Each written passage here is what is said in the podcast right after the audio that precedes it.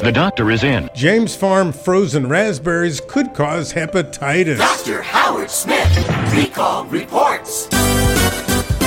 The FDA and the Exportadora Copramar Company are recalling James Farm frozen raspberries.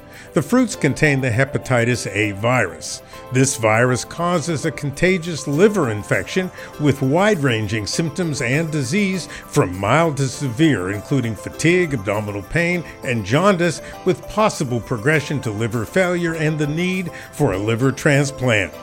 These raspberries were sold at the Restaurant Depot Jetro locations in New York, New Jersey, Connecticut, Massachusetts, Rhode Island, Pennsylvania, Maryland, Virginia, and Delaware. They bear a best if used by date of June 14, 2024.